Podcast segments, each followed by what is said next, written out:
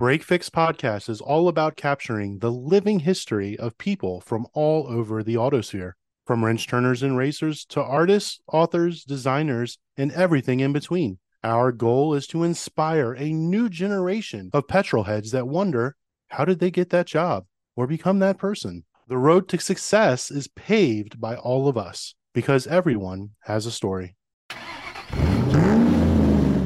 Tonight's guest has created a podcast focused on the people he considers to be part of the same tribe, the tribe of car lovers. His love of cars started at an early age, but was really cemented during an internship for Porsche Cars of Great Britain. He worked in the PR department, helping to launch the 993 Twin Turbo, as well as organizing a film shoot for Top Gear. Dan Pilling went on to a career in technology where he had the opportunity to mix his passion with a part of his day job working on the technical partnership between Microsoft and the Lotus F1 team, now known as Alpine, along with working for teams like Williams and Mercedes F1.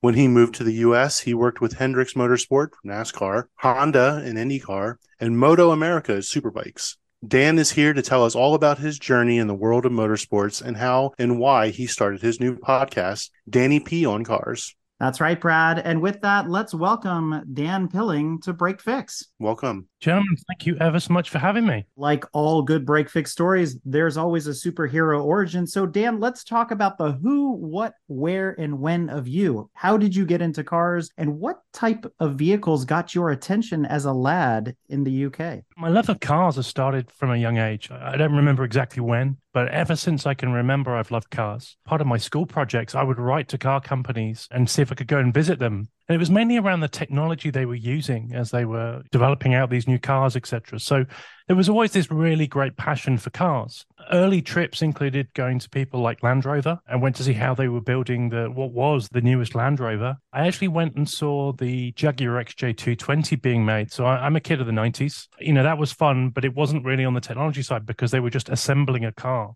I was really lucky due to chance that I got to do an internship at Porsche Cars Great Britain. And that really just cemented it for me. You know, spending time there was just like, wow. One of the most notable supercars of all times, especially in the 90s, the XJ220. But was that up on your wall or was there something else? So I had a Ferrari Testarossa on my wall. You're a petrol head of a certain age. Yeah, there we go. I guess it was either the Countach or the Testarossa, and I had the Testarossa. You're in a very small club there because most people run headfirst into the Countach camp. What about you, gentlemen? Don't really think I had any car posters on my wall. I had three Hot Wheels. One was a red Ferrari Testarossa. One was a white Lamborghini Countach. And then the other was a red Porsche 911 or 959 or whatever it was. And I used to race them around. I always thought the Lamborghini was the fastest, followed by the Ferrari, and then the Porsche. That's just the way the world was. And you know, that's the shocking part about that because everybody thinks the Lamborghini can do like 1,000 miles an hour, and it's actually slower than the other cars you mentioned. It's all about the looks, isn't it? It looks fast.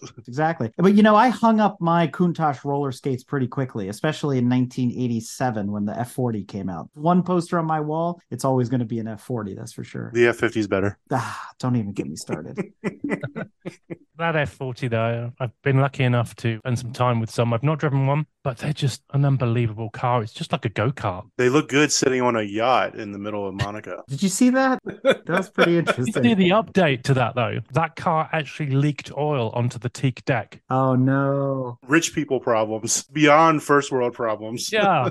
I would just be happy with that car. Forget the yacht, just the car. But imagine what it's going to cost him now to replace the deck. Well, we're going to get a little bit deeper into your maybe more technical side of your automotive history. And get more into your educational and professional background. So when you were in school, what did you study? You started working for Microsoft. Tell us a little more about what you were doing there, your experience, and the relationship with that in the car community. When I was 17, I got this internship at Porsche Cars Great Britain. And I would say that that was a defining point in my career for me. I kind of had to make a decision. Did I go down the route of going into the automotive industry, learning my craft and doing that? Or did I go down to the route of computers and IT and all that sort of good stuff? And I naturally gravitated to the computers and IT because I was pretty good at it and I enjoyed it. I didn't really know what I wanted to do before I went to college. So I was a very last minute call up to go to college. And I took on this course that was a combination of business and computing. One week we would be doing programming. The next week we would be doing more on sort of business type topics. And that was a university down on the South Coast called Bournemouth University. And off the back of that, I graduated, took on a couple of jobs, and then managed to land this role at Microsoft,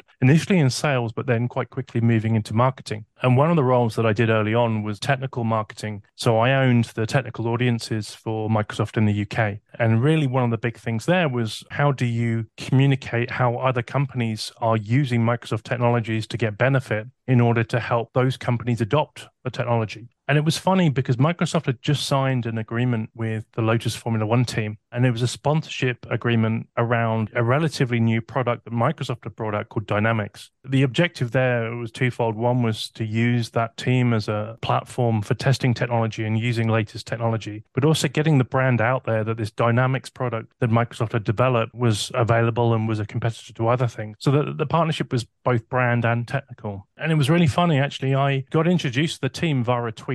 I was tweeting about the partnership. I was tweeting about other things. So the deputy CIO or IT director at the time reached out to me and said, hey, do you want to come and visit? So you don't turn down an invite to go and get a tour of a Formula One team. It was about the time that Kimi Räikkönen was racing with them, and Roman Grosjean, and those sorts of names that have, you know, Roman's obviously now doing a lot of US racing, but I get to go along to go and get a tour of the factory. And I just developed the relationship since that. I would go and meet with the IT team. They would have a connection with Microsoft in the UK versus worldwide, because obviously it's a large corporate-based company in Redmond, Washington. And over time, I would work with them and help them utilize or help them understand what the technology could do for them. And I would use them as a reference case when I was doing events. We would hold events there. We would do these large-scale events and have them come and keynote and that sort of thing. It wasn't like a formal relationship where I was the technical partner manager for the Lotus F1 team, but it was one where I would go and help them and everyone would see benefit from it.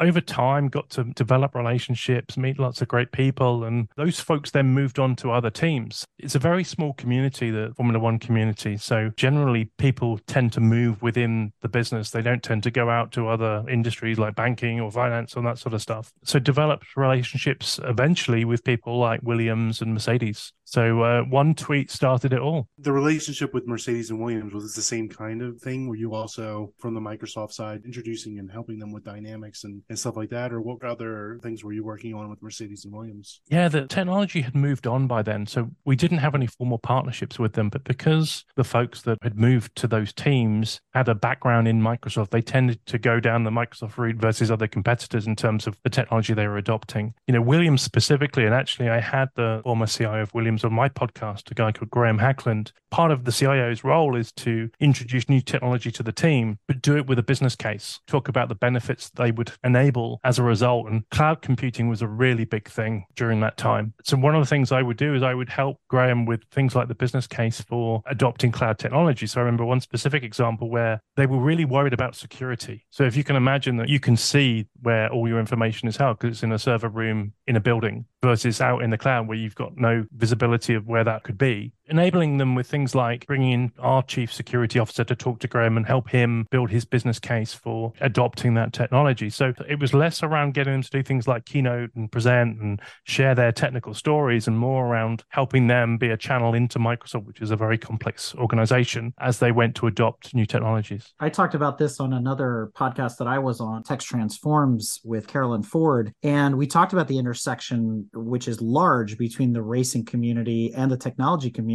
It's more than just decals and things as part of the livery on the side of the cars. When you see Amazon and CrowdStrike, they're part of that team, especially Amazon, one of the largest cloud providers in the world, probably usurped Microsoft in this particular instance that we're talking here, but they're not just names on the side of those vehicles. They are part of the team and an integral part of that team. Yeah, specifically F1, but any motorsport environment is a great place to be able to test technology, because you're going to see results really quickly. You can see a direct line between that technology adoption and the impact it's having. With other organizations, it may take time to see those benefits or those challenges. So it's a great environment to go and test things. Any technology company will always look at motorsport as a way to be able to accelerate their knowledge, their learning, their adoption. It's just a great partnership thing. Talking about all this technology that you've helped get into Formula One, what are some of the advances in technology you've seen over time in Formula One with your time being there? We're talking about a sort of 12-year period.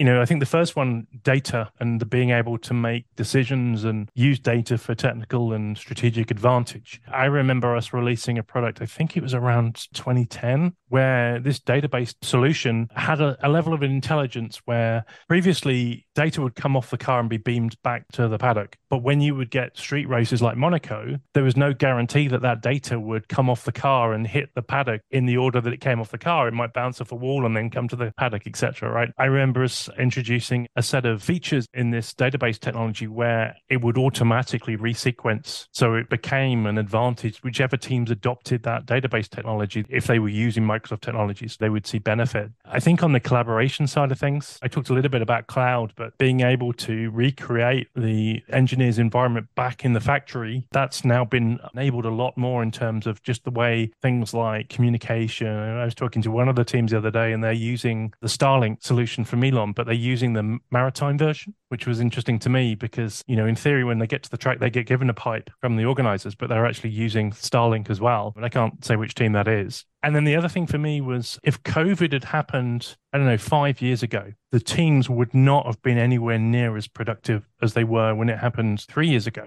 Cars were designed remotely, which would have never happened 5 years ago. If you think about the amount of compute power needed to use CAD diagrams, etc., to develop these cars, you would have to be somewhere on premises being able to do that, these really super clever people. Whereas because of the advances in technology, they were able to collaborate and design these cars remotely. I mean, there's so much more. We could do like 5 podcast episodes on this. Of the technology you've seen evolve in Formula One, has any of it made it to your passenger vehicles? Yeah, but I don't think it's specific to like the technology I worked in. So, you know, you talk about things like the hybrid engines. Is it Mercedes are going to release a car that's got a Formula One engine? You talk about things like DRS and even brake technology, carbon fiber brakes. They were utilized early on. There are a lot of technology, especially on the safety side, but I don't think it's as much on the sort of IT technical side of things. Wouldn't DRS be great to get around traffic?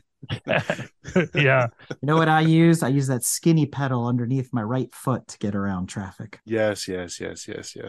One of Eric's gripes about Formula One, as well as he puts it, that he says is basically spec racing, and the technology is all the same with the limitations on the advancement in technology that the teams can do. I mean, back in the Wild West days when teams could bring out whatever they wanted and it was run what you brung, it's very far removed from that now with all the regulations. What is interesting is a couple of years ago, they obviously brought the cost cap in, which said that every team must adhere to this set of regulations. But the challenge is all the teams weren't starting from zero. They were starting from benefits of previous years, etc., and knowledge. The technology piece, there's going to be a few more seasons before you start to see the effect of the cost cap. So right now, you're still seeing benefits from teams that have had more cash than other teams. So they've been able to adopt technology further. The cars are designed either 1 or 2 years in advance, depending on how much money you've got, etc. So it's still a case of innovation is coming through, and whoever's got the smartest designer, and that's definitely an advantage. You look at Adrian Newey versus some of the other designers, and definitely his impact, but not just him, the team around him are having an impact on the cars. In one of my podcasts with Graham, he talked about some of the innovations maybe 10 years ago. One example was the Benetton team. They'd observed buildings that had to survive earthquakes have these springs to absorb. So when you've got these earthquakes happening, they're absorbing all the energy. The F1 team saw that and put it in the nose cone. And it wasn't till halfway through the season the other teams found out and tried to copy it. And generally in Formula One, they'll do two things. You'll try and bend the rules as much as you can without getting in trouble. And it's not getting caught, it's getting in trouble because you submit that to the regulators and say, this is what we're thinking of doing. Does it meet the rules? And they'll come back and say, we think it complies or we think it doesn't comply, right? That innovation still happens. And the teams are either try and copy it, which I guess is what we're seeing with the Mercedes team now on the side pods, because they haven't been able to go their own way. So they've decided to reset and copy or try and get it banned. I really enjoyed the episode you did with Graham. I think that was like episode 4 or 5 or so in the catalog. And he touched on something which you alluded to, which was making changes until somebody either banned or approved the change that you made. Now, if you go a little bit further back in the history of F1, Colin Chapman was notorious for breaking the rules. And then a rule would be written because Lotus did something completely off out of spec. So Formula One's always been about that. Push the envelope, find something new. Does it stick or does it not? There was a period there where Formula One got a little bit silly with, well, we needed to be more competitive, so we're going to make everybody drive on groove tires during a dry race. I go back to, it's what you imprint on, which is the time period in which F1, you still had crazy things like six-wheeled Tyrrells, and you had flat 12 Ferraris and four-cylinder turbos and Porsches with their six-cylinder, and they were all running together, and everybody was trying to build a better mousetrap. I look at F1 cars today, they're huge. The wheelbase is equivalent to a Ford F-150. I mean, Senna's MP4 is like a go-kart compared to Lewis Hamilton's McLaren right now. They're night and day different. You look at them, and I can't tell them apart. To me, it's literally like looking at a spec Miata race. What I feel like is Formula One is losing its technological edge because somebody else is dictating what the technology is. Everybody's building to that. And what do you end up with?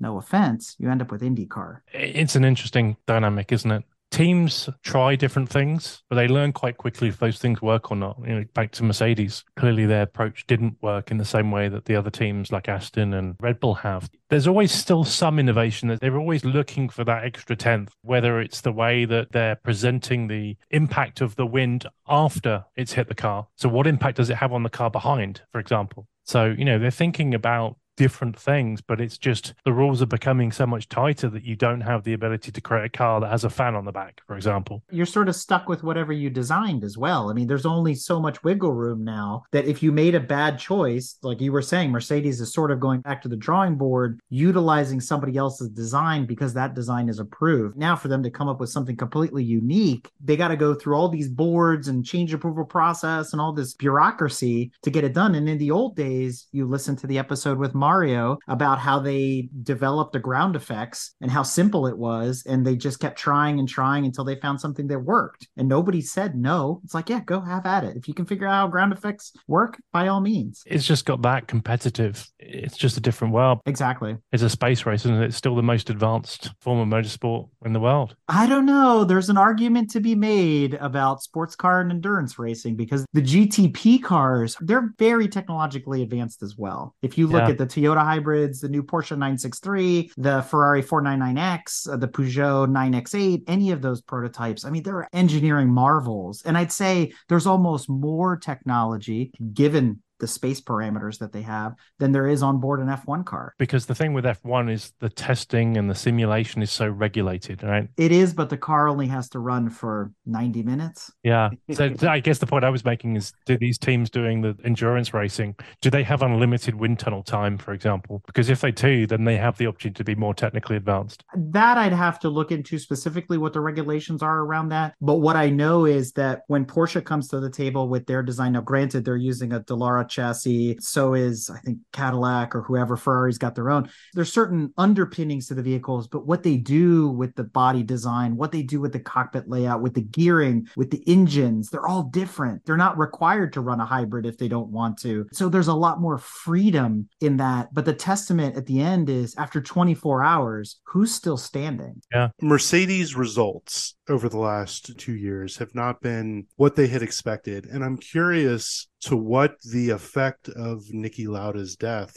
could that be attributed to with their lack of success over the last couple years. I mean, I could be wrong, but I thought he was very involved in the technical advancement aspect of the Mercedes car. I do know that they've got James Allison there and the team around James. He was at Enstone, he was at Ferrari, super smart guy. I can't imagine Niki had a lot of involvement on the technology side. I think he was more of motivational and supporting the drivers and that sort of stuff. But I don't know enough. I'm sorry. We're going to pause here. You know, we've been deep in technical thought. I want to ask one of our newest and probably most favorite pit stop questions, especially for a fan of Formula One and somebody like yourself who's worked in Formula One. The GOAT or GOAT-Tifi? Who is the best driver of all time, in your opinion, in Formula One? That is such a great question, and it's one that could be debated again on numerous podcasts. I remember watching Senna on TV, just remembering, you know, how much of a complete driver he was. I have a favorite driver, which is slightly different to GOAT, but his stats rank up, which is Lewis Hamilton. You know, someone who's won the championship 7 times, you've got to be pretty good. I know there's arguments to say that his car was better than everyone else's, but you've still got to bring that car home. You've got to avoid all the other cars on the track, etc. So I think Senna was the greatest, completest driver, but my favorite GOAT would be Lewis Hamilton. There's definitely a difference between the greatest driver and the most dominant driver. Yeah. Yep. They're mutually exclusive. You know, there's another debate that we should maybe have a whole nother show about, which is, are the current Formula One drivers as talented as some of the ones of years past that would move between disciplines, and they could go to NASCAR or IndyCar or rally, and they could jump back in a Formula One car and they would win everywhere they would go? Or are they just good in their discipline? A lot of people argue that rally drivers are the most talented based on what they have to do in the environment they have to work in. But, you know, how would a rally driver do in a Formula One car? But there's also been various drivers in history that have done it on 2 wheels and 4 wheels. So does that make them more of a GOAT? We'll put a pin in that. Maybe we'll revisit it on a future episode.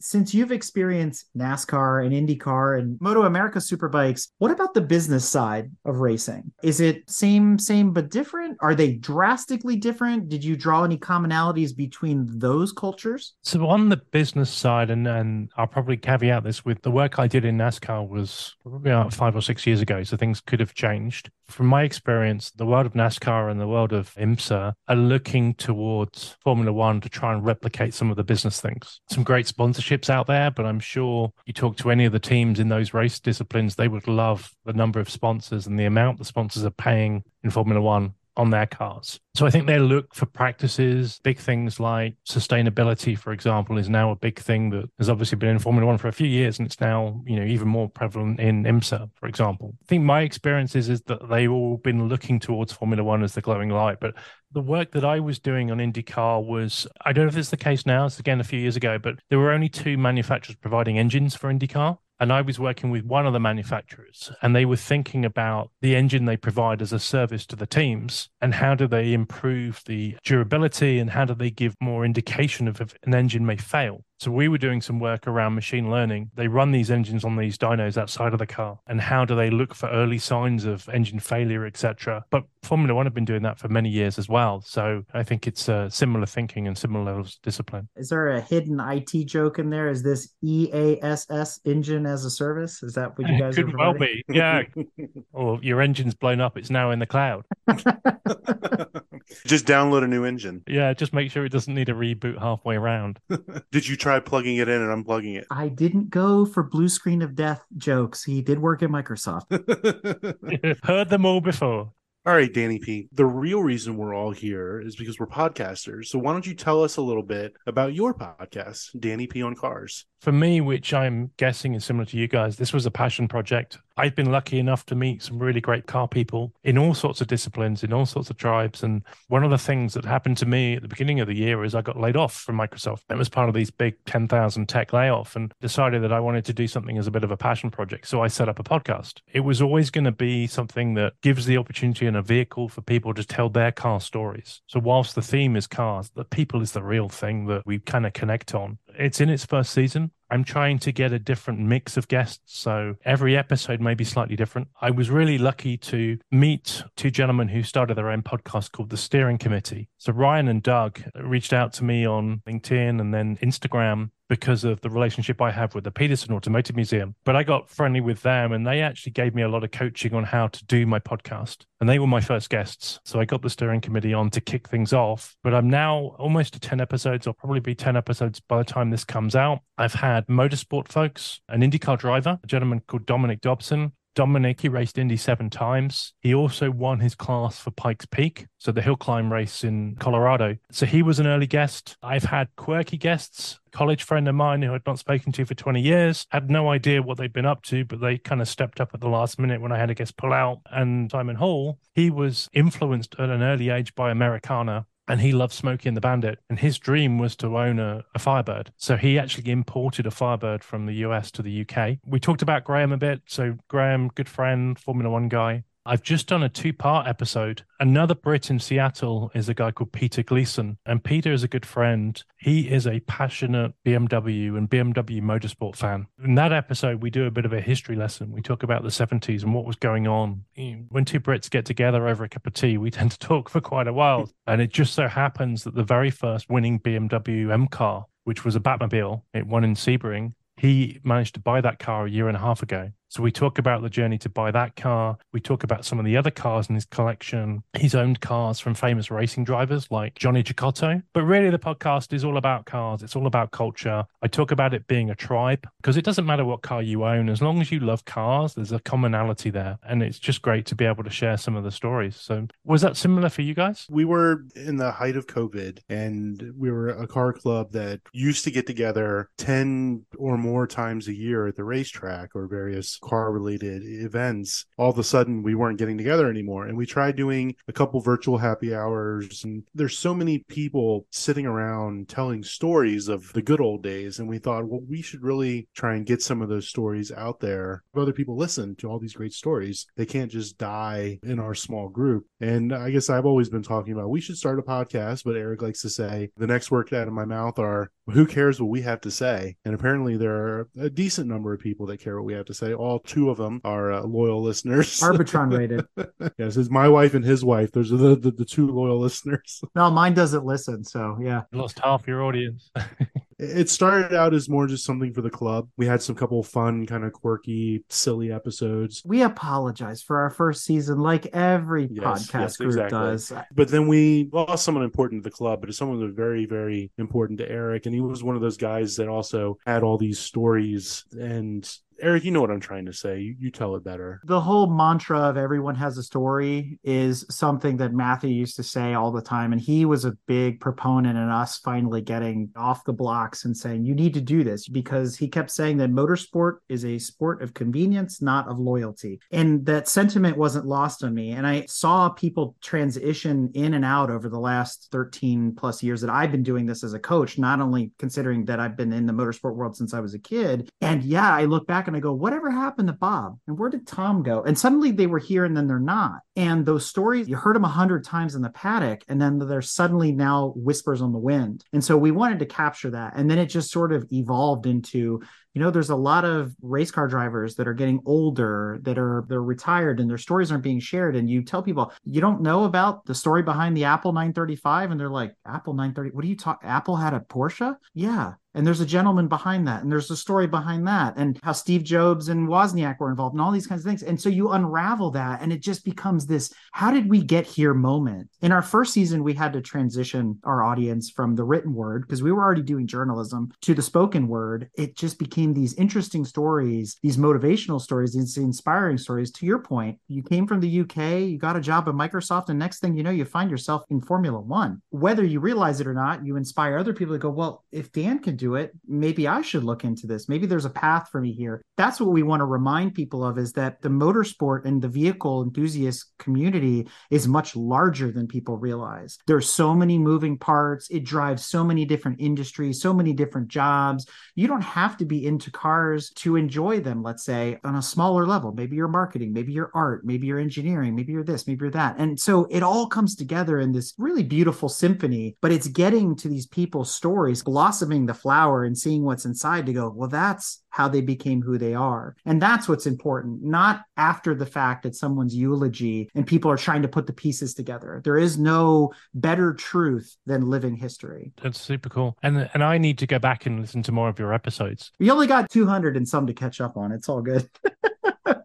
But that being said, let's talk a little bit more about car culture. Your show, Danny P on Cars, is all about car culture, the journey you've made. You've been here in the States now about a decade or so. You've worked in all sorts of different industries. Tell us about the culture shock coming from the UK, which per capita, the UK has more tracks and car meets and autocrosses and you name it than probably anywhere on the planet. It's a very heavy car culture there. You come to the United States and you move all the way to the Pacific Northwest. How do you compare and contrast European car culture versus the US? Yeah, I think the first thing I would say is that growing up in the UK and car culture in the UK, you're very much in a bubble. You don't necessarily get exposed to the great car culture that's in the US. From a motorsport perspective, we have Formula One, which obviously is now becoming much bigger on the worldwide scale and specifically in the US. But you generally had Formula One, touring cars, and some rallying. And we didn't get exposed to IndyCar. We didn't get exposed to NASCAR. At least for me, there was no real knowledge of all this great history and great car culture. I mean, we would see films like American Graffiti. You would hear about some of these racing legends who are American, like Andretti, which I know you folks had him on your podcast the other week. There was definitely this bubble. So when I moved to the US, it just became a real learning opportunity for me to learn about car culture. Really early on, I sat at a dinner and the son of Dan Gurney was sat next to me. And I'm embarrassed to say I didn't know who Dan Gurney was. So really, this has been a big opportunity for me to just learn a lot more about US car culture, you know, learn everything from hot rodding all the way through to drag. I went to my first drag race about a month ago in Pomona in California. And again, I was just blown away, a completely different set of car cultures. So, you know, as you kindly alluded to, that was one of the reasons with the podcast was to try and investigate more of this and share more of this on a wider scale. So I think that's the first difference, you know, just very much you're in a bubble. I guess you're on an island, but you're very close to Europe. I think we got a lot of different cars, you know, so some cars didn't make it to the US and some cars didn't make it to Europe from the US. You talk about wagons. Wagons are a big thing in the UK. If a manufacturer is making a hot version of a car, take the M3, for example, the new M3, M4, they'll do a wagon version, whereas wagons don't tend to sell well in the US. So you get the SUV version instead. I think I'm right in saying that in the US, BMW, you didn't necessarily get the hottest versions of the BMW cars, or if you did, they weren't necessarily as tuned as highly as the European. So it's just a big learning opportunity for me. And that's systemic in the German manufacturers because Volkswagen does the same thing. And obviously the Italians are just making a resurgence now, but you see it across the board where we will never get the Scirocco. It doesn't matter how many times I beat on Volkswagen of America's door, it's not going to happen, right? The new Golf R333, we're not going to see that. So they got the fun stuff over there, but I'm also envious of what you guys have in the UK. And some of the best tracks are within a couple hours distance. I get it. Everybody in mainland Europe complains if they got to go from France to Germany. It feels like they're going so far away. But the United States, you could fit Europe in it like 6-7 times. I don't know. Everything here is so spread out. I'd love to go from Spa to Le Mans to Hockenheim to the Ring in a day. Here, that's not possible, right? Not really anyway. No, it's very true. But also, I think you folks do things bigger. So I went to Daytona earlier in the year for the first time. I went for a bike race, actually, the Daytona 200. And wow, what a facility that is. I don't know how many 100,000 people can fit in that, but there's nothing like that in the UK or even in mainland Europe. Everything's a smaller scale. The tracks might be similar size in terms of mileage, but you just don't have those kind of almost Colosseum-esque. And it's funny that you lump what we consider motorsports disciplines into car cultures. So for us, drag racing is a discipline of motorsport. It's part of the, let's say, the racing community or the racing culture versus the car collector culture, where then you have the concourse folks, you get the Pebble Beach crowd and Amelia Island and touring and what we call road rally here. And then the people that do all the car care stuff and collectors in general. You're very progressive in the thought that it's all just one community, where we tend to split things into, are you a racer or a collector? Ultimately, there are car people. And then off of that, there are tribes. But those tribes intersect. One week we'll go to do the NHRA, go and watch the drag racing. The next week they'll be showing a car at Pebble Beach. For me, it's very much you're not one or the other. You can be many. No, that's absolutely the best way to look at it. We try to extol the idea that car culture in general is inclusive, and that people have put up these facades and these boundaries to say, well, I'm a hot rodder. I don't want to deal with the import guys. And it's like this tug of war that doesn't need to exist. It's why can't the Nissan guy and the Ferrari guy and the Corvette guy collaborate together in a room and just talk about cars and enjoy it? And that's what our shows bring to the table, right? Is this intersection of these different communities to say, this is what it's really all about. Yeah. Moving to the Pacific Northwest specifically is a little different than California. And even California car culture, it's this war between the North and the South. San Francisco and Sacramento putting out all the new CARB rules, trying to stifle the car creators and the builders and all that. And everybody in Southern California is like, send it, man. We're going to build the coolest new hot rod and Siamese two cars together. But when you go north past Oregon and you hit the Puget Sound out your way, you get a lot of rain. And I wonder what the car culture is like compared to California. Yeah, and I've been lucky to spend time in both car cultures. And the thing with Seattle is obviously we have bad weather for a good 6 months of the year, but I would say that we make up for it for the other 6 months of the year. On my latest podcast, I was talking to a friend of mine who's a BMW collector, and he talked about the Space Needle being a magnet for great cars. It's not a needle to show world trade. It's actually a magnet for great cars. So from a car collections perspective, I think we're very lucky. We have probably 3 or 4 of the finest car collections in North America up here. They're in private hands, so it's not always easy to go see them. At one point in time, we had 4 250 Ferrari GTOs in the Pacific Northwest. So for a place that rains a lot, to have those cars was pretty significant. You know, as soon as you get to the summer here, or at least signs of the summer, things open up. So every Saturday, we have various cars and coffees and an event called Exotics, which is they have a list of which cars are allowed to exhibit and which cars aren't. It's that exclusive, which some people like and some people don't like. I just appreciate the fact you can turn up and see some really rare cars. We have regular different cars and coffees events on Sundays. We have car shows. We've got 3 or 4 racetracks within stone's throwing distance. So I think the car community is pretty good and it's very vibrant. Lots of good clubs. I'm a member of the Porsche Owners Club, and you know, every night there's practically something on you can do, whether that's going for a drive and pizza or going to one of the tracks for an autocross day. I think it's pretty good, but you have to appreciate that come October, you're probably not going to see those friends in car context for 3, 4, 5, maybe 6 months. All the times I spent in the Seattle and Oregon area, I noticed there was a very large air-cooled Volkswagen and Porsche community. Is that still true now? It's been a while since I've been out there. Yeah, there is a lot of those folks. There is a chapter of what's known as the R Group, which is the Outlaws and Hot Rodders of Porsche. So after California, which is where it was founded, the next chapter was up here in the Pacific Northwest. So we get lots of classic Porsches and some Beetles and that sort of stuff. But we also have some really amazing, like Japanese cars, for example. I live out in a place called Alki, which is a little beach area of Seattle, and it's a regular route for all the car community to drive through. So every night you'll see a different set of cars driving through, and you see these JDM cars that have been modified, or you see lowriders. So yeah, I think it's a really good mix. So looking back to the UK, is there anything you miss? Well, I miss a good curry and fish and chips, but that's not really car related. So I miss being able to drive to racetracks for things like touring cars. You know, we have a couple of really good racetracks that have competitive events on, but we don't really have anything like going 2 hours down the road and going to see the touring cars, and then maybe the next weekend going 2 hours in a different direction and seeing the next race in that series. So I kind of miss that. I miss being able to go see my friends in the Formula One teams. Super lucky to work with 3 of the teams. Whenever I'm back in the UK, what I would generally do would go for a coffee at one team, go for lunch at another, and then go for a cup of tea at the third team. So I miss that as well. But yeah, more on the motor racing side of things, I think. On your show, you also talk about the collector car world a little bit. I wanted to touch on your thoughts on the rise in collector cars and prices and how things have gotten out of control. Yeah, I mean, again, that could be a whole series on a podcast. I think the things for me is it's very much a generational thing in terms of which cars tend to get the premium collections. Depending on what you grew up and what you had on your wall, then that might be the car that you kind of want.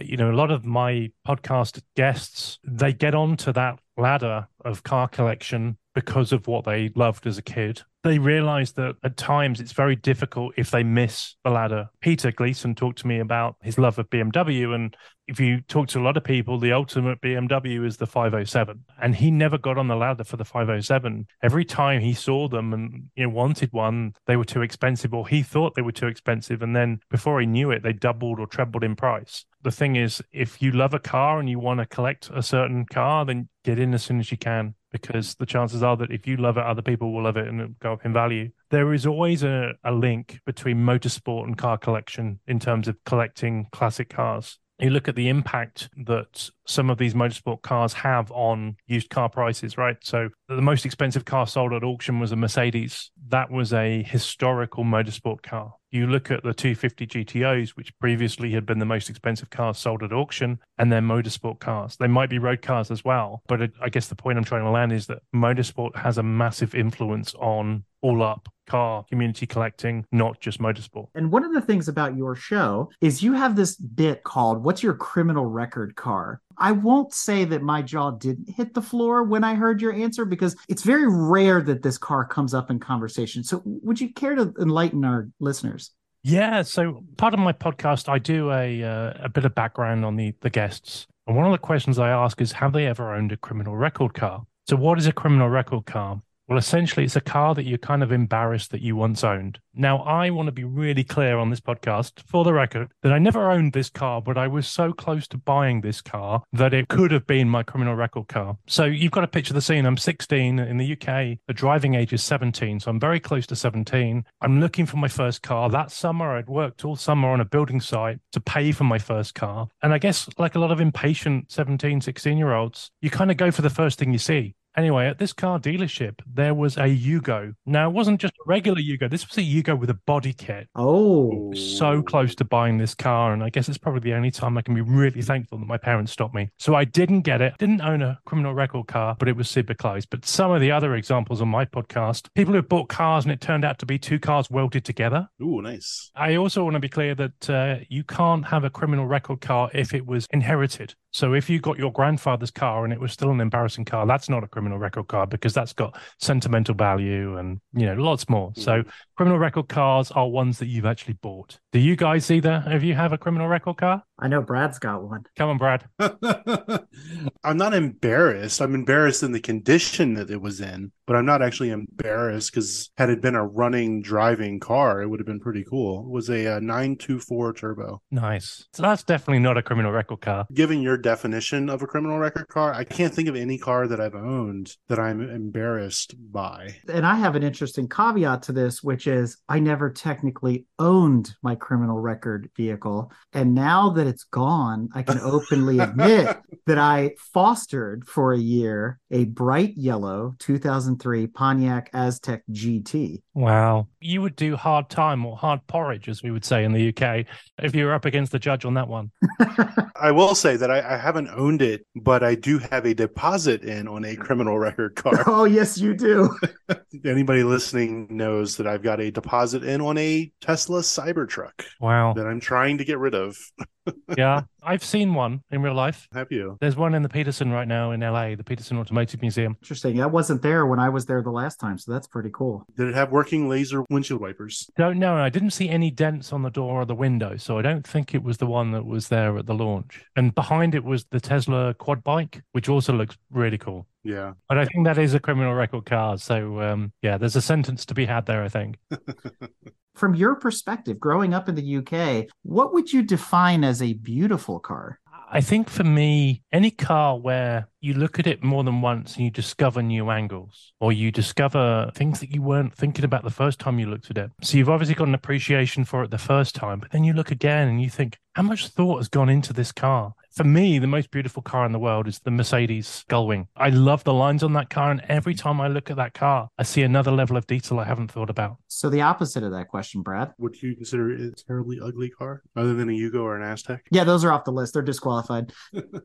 I think, again, it's the thought. If I look at something and it's just angles, and I don't feel like they've put a lot of thought into it, and maybe it's function over design, maybe it's a utility versus a soulful car. I think, you know, things like the Aztec, but also things like the Fiat Multipla. But I also think that some cars at the time are ugly, but over time you might appreciate them more, or things have changed and you might actually turn and go, well, I thought that was ugly when it came out, but actually now I'd really like to drive. You know, being from the UK, I thought you were going to say the Reliant Robin. Ah, you see, that's got a lot of character because it was associated with TV and film. So in the UK, we had this BBC series called Only Fools and Horses. The main character used to drive one, but it was a van. So it was a Reliant Robin van in bright yellow. You can do a search on the web for it. But so that kind of transcends it because it's got this character from a TV series. I wonder how fast a Reliant Robin van would be around Nürburgring instead of the Transit. Oh, wasn't there an episode on Top Gear where they put one on a rocket and sent it up? That was one of the best episodes ever. That was the fastest Reliant Robin ever. Yeah. So let's take your criminal record and spin it a little bit. What about a guilty pleasure car? Something you'd like to drive, something you'd like to test, or even maybe own, but are embarrassed to admit it. I quite often search the internet for used cars, and I go to AutoNation a lot. And at the moment, the cheapest used convertible on AutoNation is about $6,000. And it's a Chrysler ET convertible, but it looks like a pram. And I just wonder, what would that be like to do on a road trip? There's many cars that fall into that category. One of Brad's favorite, the Nissan Murano Cross Cabriolet, comes to mind. No, that is not a guilty pleasure car. That is just a travesty to the automotive community. It's like two big fingers up, isn't it, at the automated? Basically, yeah. Nissan said the CEO's daughter wanted to own a convertible Murano, so they made one. So, Brad, what is your guilty pleasure car? Do you have one? I feel that I would look extremely silly driving around in a Volkswagen Cabrio, but I would love to have one. I say the same thing about one of your most hated cars, which is the Fiero. I think it would be fun to borrow and drive around and then just give it back. Just to say that I did. We need to convince our resident wheeler dealer to buy one so we can drive it. That's right. And prove that you don't fit in it either, right? Well, that's true. That being said, it really leads me into another question, which is something I've experienced more than once. And I've taken ownership and have test driven and written about what we call hero cars. So have you ever had that never drive your heroes experience, Dan? I don't think I've driven a car that's disappointed me. I think every hero car I've driven has been fantastic. So things like, you know, when I was growing up, I managed to do this work experience, as you talked about, an internship, as you may call it, at Porsche Cars Great Britain. And that set me on this track for life of what is that dream car you want to go and own? And a 911 was it. And about 4 years ago, I was able to buy a 911. And that was my hero car for many years as I was working hard. And it didn't disappoint. I think from that perspective, the hero car met and exceeded expectations. But I don't think there's been anything where it's not got to a point where I was like, you know, that car really is overrated. For me, it's been all the movie star cars. They tend to break the illusion that you had about what a Ferrari 308 should drive like, or a Smokey and the Bandit Trans Am, even a DeLorean DMC-12 for that matter, or any number of cars that are on that list from, let's say, the 80s. Even maybe they're because they're cars of a certain era, you know, late 70s, early 80s, that kind of thing. They all are plagued with issues and problems and their own quirks, but that's also what makes them charming to the collector. There's very few cars I've walked away from that I've seen on TV or in a movie or that I considered hero cars. And I went, yeah, that was an awesome ride. That was an amazing car. Even a Renault Turbo 2, which is super quirky and it was a lot of fun to drive. There were a lot of things in the negative column that left me going, yeah, I would never want to own one of these. I gladly drive it all day long, but it takes an extra special something to cross that bridge when you're collecting cars to say, yeah, I got to have that. Now, a Lancia Delta Integrale, that's maybe a different story. I haven't driven one yet. I could be disappointed. So I still hold that one in pretty high regard. I don't think this is a hero car, but it definitely disappointed me driving it. And that would be basically any Corvette I've driven. After watching the Top Gear reviews of them and any review actually by anybody European, they always seem to rag on it and say it's not as good as the 911. And, you know, after driving a couple of many different generations, I totally get it. They're totally right. It's just not, having actually driven a 911 now is, no, they're not anywhere near. And then another car that is a hero car, but I wouldn't say it disappointed me, but it is definitely not for me, is a Dodge Viper. After driving one, that's where I draw the line. It's just too much car for me, especially it being somebody else's car that I ended up driving. I was way too uncomfortable driving it. And I don't mean like my fit. Yes, I was uncomfortable sitting in it, but just like driving it, I was uncomfortable and on edge the whole time. When I lived in the UK, I would come to the US for vacation, and about 3 or 4 times I would rent Corvettes from Hertz. And I would have the opposite. And I don't know whether it's just the moment, right? You're there in the moment. you're on vacation, you've come from the UK, you're in Southern California and the sun is shining and you're driving a convertible, and it's a convertible Corvette. But I always really enjoyed them, but I kind of took them for what they were. I wasn't expecting, you know, the most sophisticated driving machine. I was expecting, I guess, a muscle car. And that might be part of our problem, is that because we always approach things with a motorsports filter on, and because we coach and we're in so many cars weekend after weekend after weekend, we get to see all the bad sides of a vehicle, whether they're stock or modified or otherwise. And there are cars that you get extremely excited about coaching, and then they tend to disappoint you. And you're like, really? You know, the driver sometimes will be like, hey, would you like to drive it? And you're like, well, okay, sure. And it still doesn't change the perspective. It is different from the left seat, but it is what it is. I agree with Brad. There's only been a couple cars that have transcended. One of them for me was the Skyline R32. That car I walked away from completely satisfied. This is everything I expected it to be, and 10 more things on that list. That was an incredible car. To this day, I think it's still an incredible car. What else? What's next? What other projects are you working on? You can't be just focused on the podcast. Yeah, I've got some fun racing coming up. I'm going to be going to a few races for the superbikes. The thing I will say about bike racing is 4 years ago, before I went to a race, I would have been the first to dismiss that sport, as in, that's just not for me. I love Formula One. I love rally cars. I love touring cars. I don't really have a space in my heart for motorbikes. I was lucky enough to be invited to go to a local race in this Superbike series, the Moto America, and I just saw a different world of racing. I saw riders who are so in tune with these bikes. There's so much involvement, so much balance. It's so much more physical than driving a car, with no disrespect to any race driver in the world. And I've been hooked. For the last 4 years, I've been watching either on TV or going to the races, because obviously they're not 2 hours drive away always. But I've been hooked. There's different classes, but each class has its own interest. You know, there's these early stage career classes where there's a girl called Kyla Yakov, and she's kicking the butt of all these young boys. And it's so great to watch. And then at some races like Laguna, they'll have baggers racing, you know, Harley Davidson type bikes. And they're going around the track. How they can brake, how they can take those corners, how they can go down the corkscrew is just unbelievable. And then you've got the big boys doing the super bikes. You know, that's what I've got coming up. I'm going to be going to two races in the season of that. And as I say, before 4 years ago, I would have told you, if you'd have said to me, hey, Dan, go and watch some super bikes, I'd be like, you'll be mad if I'll enjoy that. But I love it.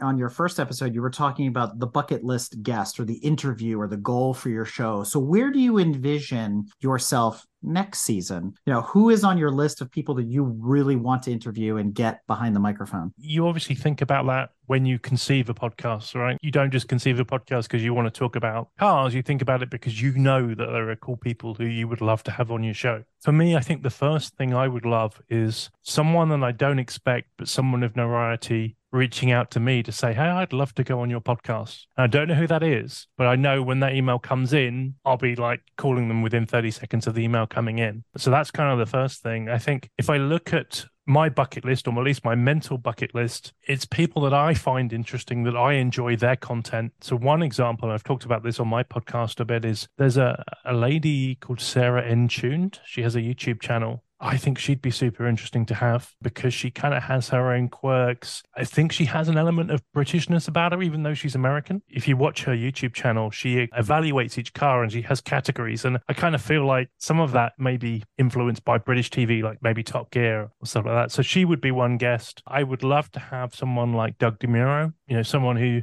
is your guy next door, but has managed to make a very successful career out of YouTube and now car auction sites. And I would love to get, although they say never meet your heroes, imagine if I could get someone like Lewis Hamilton. I mean, I think we're probably talking episode or at least season 6 by then, but that's the dream maybe. So maybe Lewis Hamilton would be the ultimate. But I wondered, like, if you were to recommend 3 episodes, which episodes would you recommend? Would you like celebrities or regular people? Would you want something completely off the cuff? Our show is a little non sequitur, so it all depends. I'm thinking, like, if I've never heard your podcast before, which 3 episodes best represent it? If you're a motorsports fan, I'll give you the top 5. Lynn St. James, Andy Pilgrim, Randy Lanier, Mario Andretti, and if I throw in a collector car one in there, Dennis Gage. I'm surprised you didn't go with Joey Jordan. Joey's is a Top Gear special. That's the bonus episode you listen to because it is so different than everything else. That is a coming of age story. That is a man struggling with his own demons. It's an amazing adventure that he went on basically by himself from LA all the way to Patagonia. I don't want to spoil it. Yeah, listen to Joey Jordan's Great South American Adventure, it's called. Well, I know what I'm doing for the next few evenings. And there's always episodes that will surprise you. And I don't want to offend any of our guests because they've all been amazing. If you're looking for those, oh my God moments, some of those that I mentioned are just, wow. Like I didn't really know that person. Even Dennis Gage, you know him from afar, 30 years on the air of My Classic Car, but do you really know him? And he talks about his humble beginnings on a farm in Indiana and where it led from there. And you're just like, wow, what a story. We shouldn't be targeting celebrities, although they're a lot of fun to talk to, right? Sometimes it's the thing that gets you to the next thing. And sometimes that guest will bring you to a place you never expected and introduce you to people that were behind the scenes that may be more interesting than that person that's at the top of your bucket list. So you never know. And that's part of the adventure of podcasting, right? Aside from all the technical stuff that happens behind the scenes.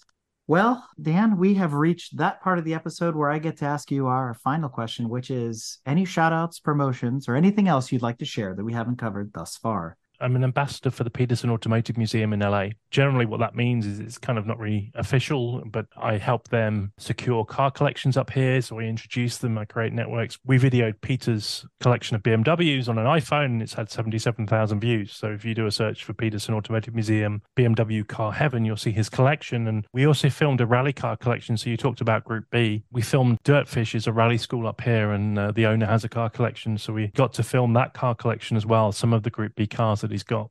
If people are after an extra podcast after listening to yours, then I'd ask them to check mine out. And I would just put a quick nod to my mentors, Ryan and Doug from the steering committee. If you want a third podcast, check theirs out.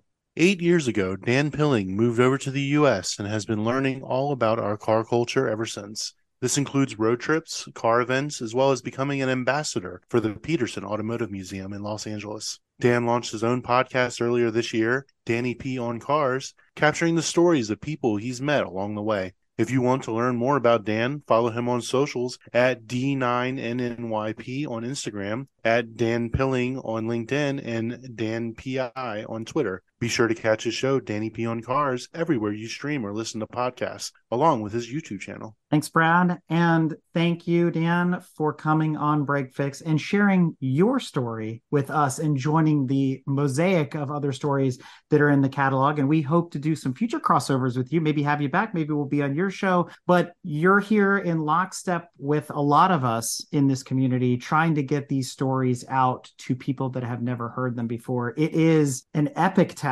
And I thank you for being part of this, for helping get this information out there to people. And more importantly, keeping the vehicle and motorsport enthusiast community vibrant. Because if we don't share these stories, then it all just sorts to fade to gray. So thank you for what you're doing. Yeah, thank you for the opportunity. You know, very honored to be on your podcast. And as I know, as I'm bringing my guests on, it's not an easy thing to run a podcast. And you've always got this kind of fear that is your guest going to be okay? You know, are they going to do okay? And you know, thank you for guiding me through the podcast. It's been great fun. Thank you for sharing. Yeah, no worries. Thanks, gentlemen. If you like what you've heard and want to learn more about GTM, be sure to check us out on www.gtmotorsports.org.